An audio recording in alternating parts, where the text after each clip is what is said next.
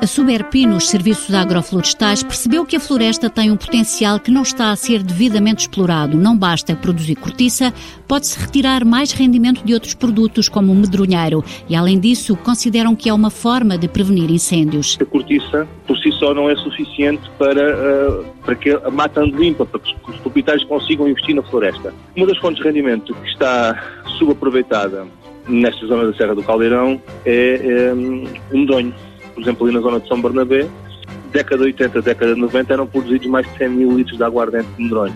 Entretanto, com o abandono, com o êxito rural, foi sendo tudo abandonado. Esta empresa, liderada por Luís Domingos, está sediada no Conselho de Almodóvar. A ideia era ter uma destilaria que produzisse aguardente de medronho. E assim foi apresentada uma candidatura de aproximadamente 170 mil euros através da ESDIM, a Associação para o Desenvolvimento Local no Sudoeste Alentejano. O alambique que nós temos produz pelo método artesanal, mas já conseguimos controlar o processo, ou seja, conseguimos controlar a temperatura, conseguimos controlar a quantidade, conseguimos controlar o álcool.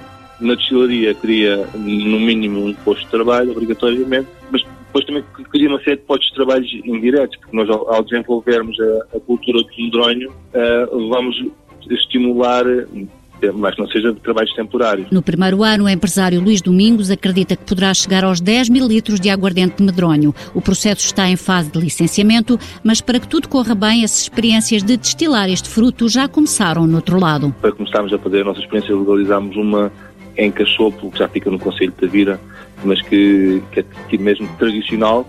Legalizámos, começámos a fazer a nossa experiência, a nossa produção, as nossas análises, mas ainda não comercializamos nada. No futuro, esta empresa quer desenvolver novas culturas de medronheiro para assegurar maiores quantidades de fruto e produzir mais aguardente.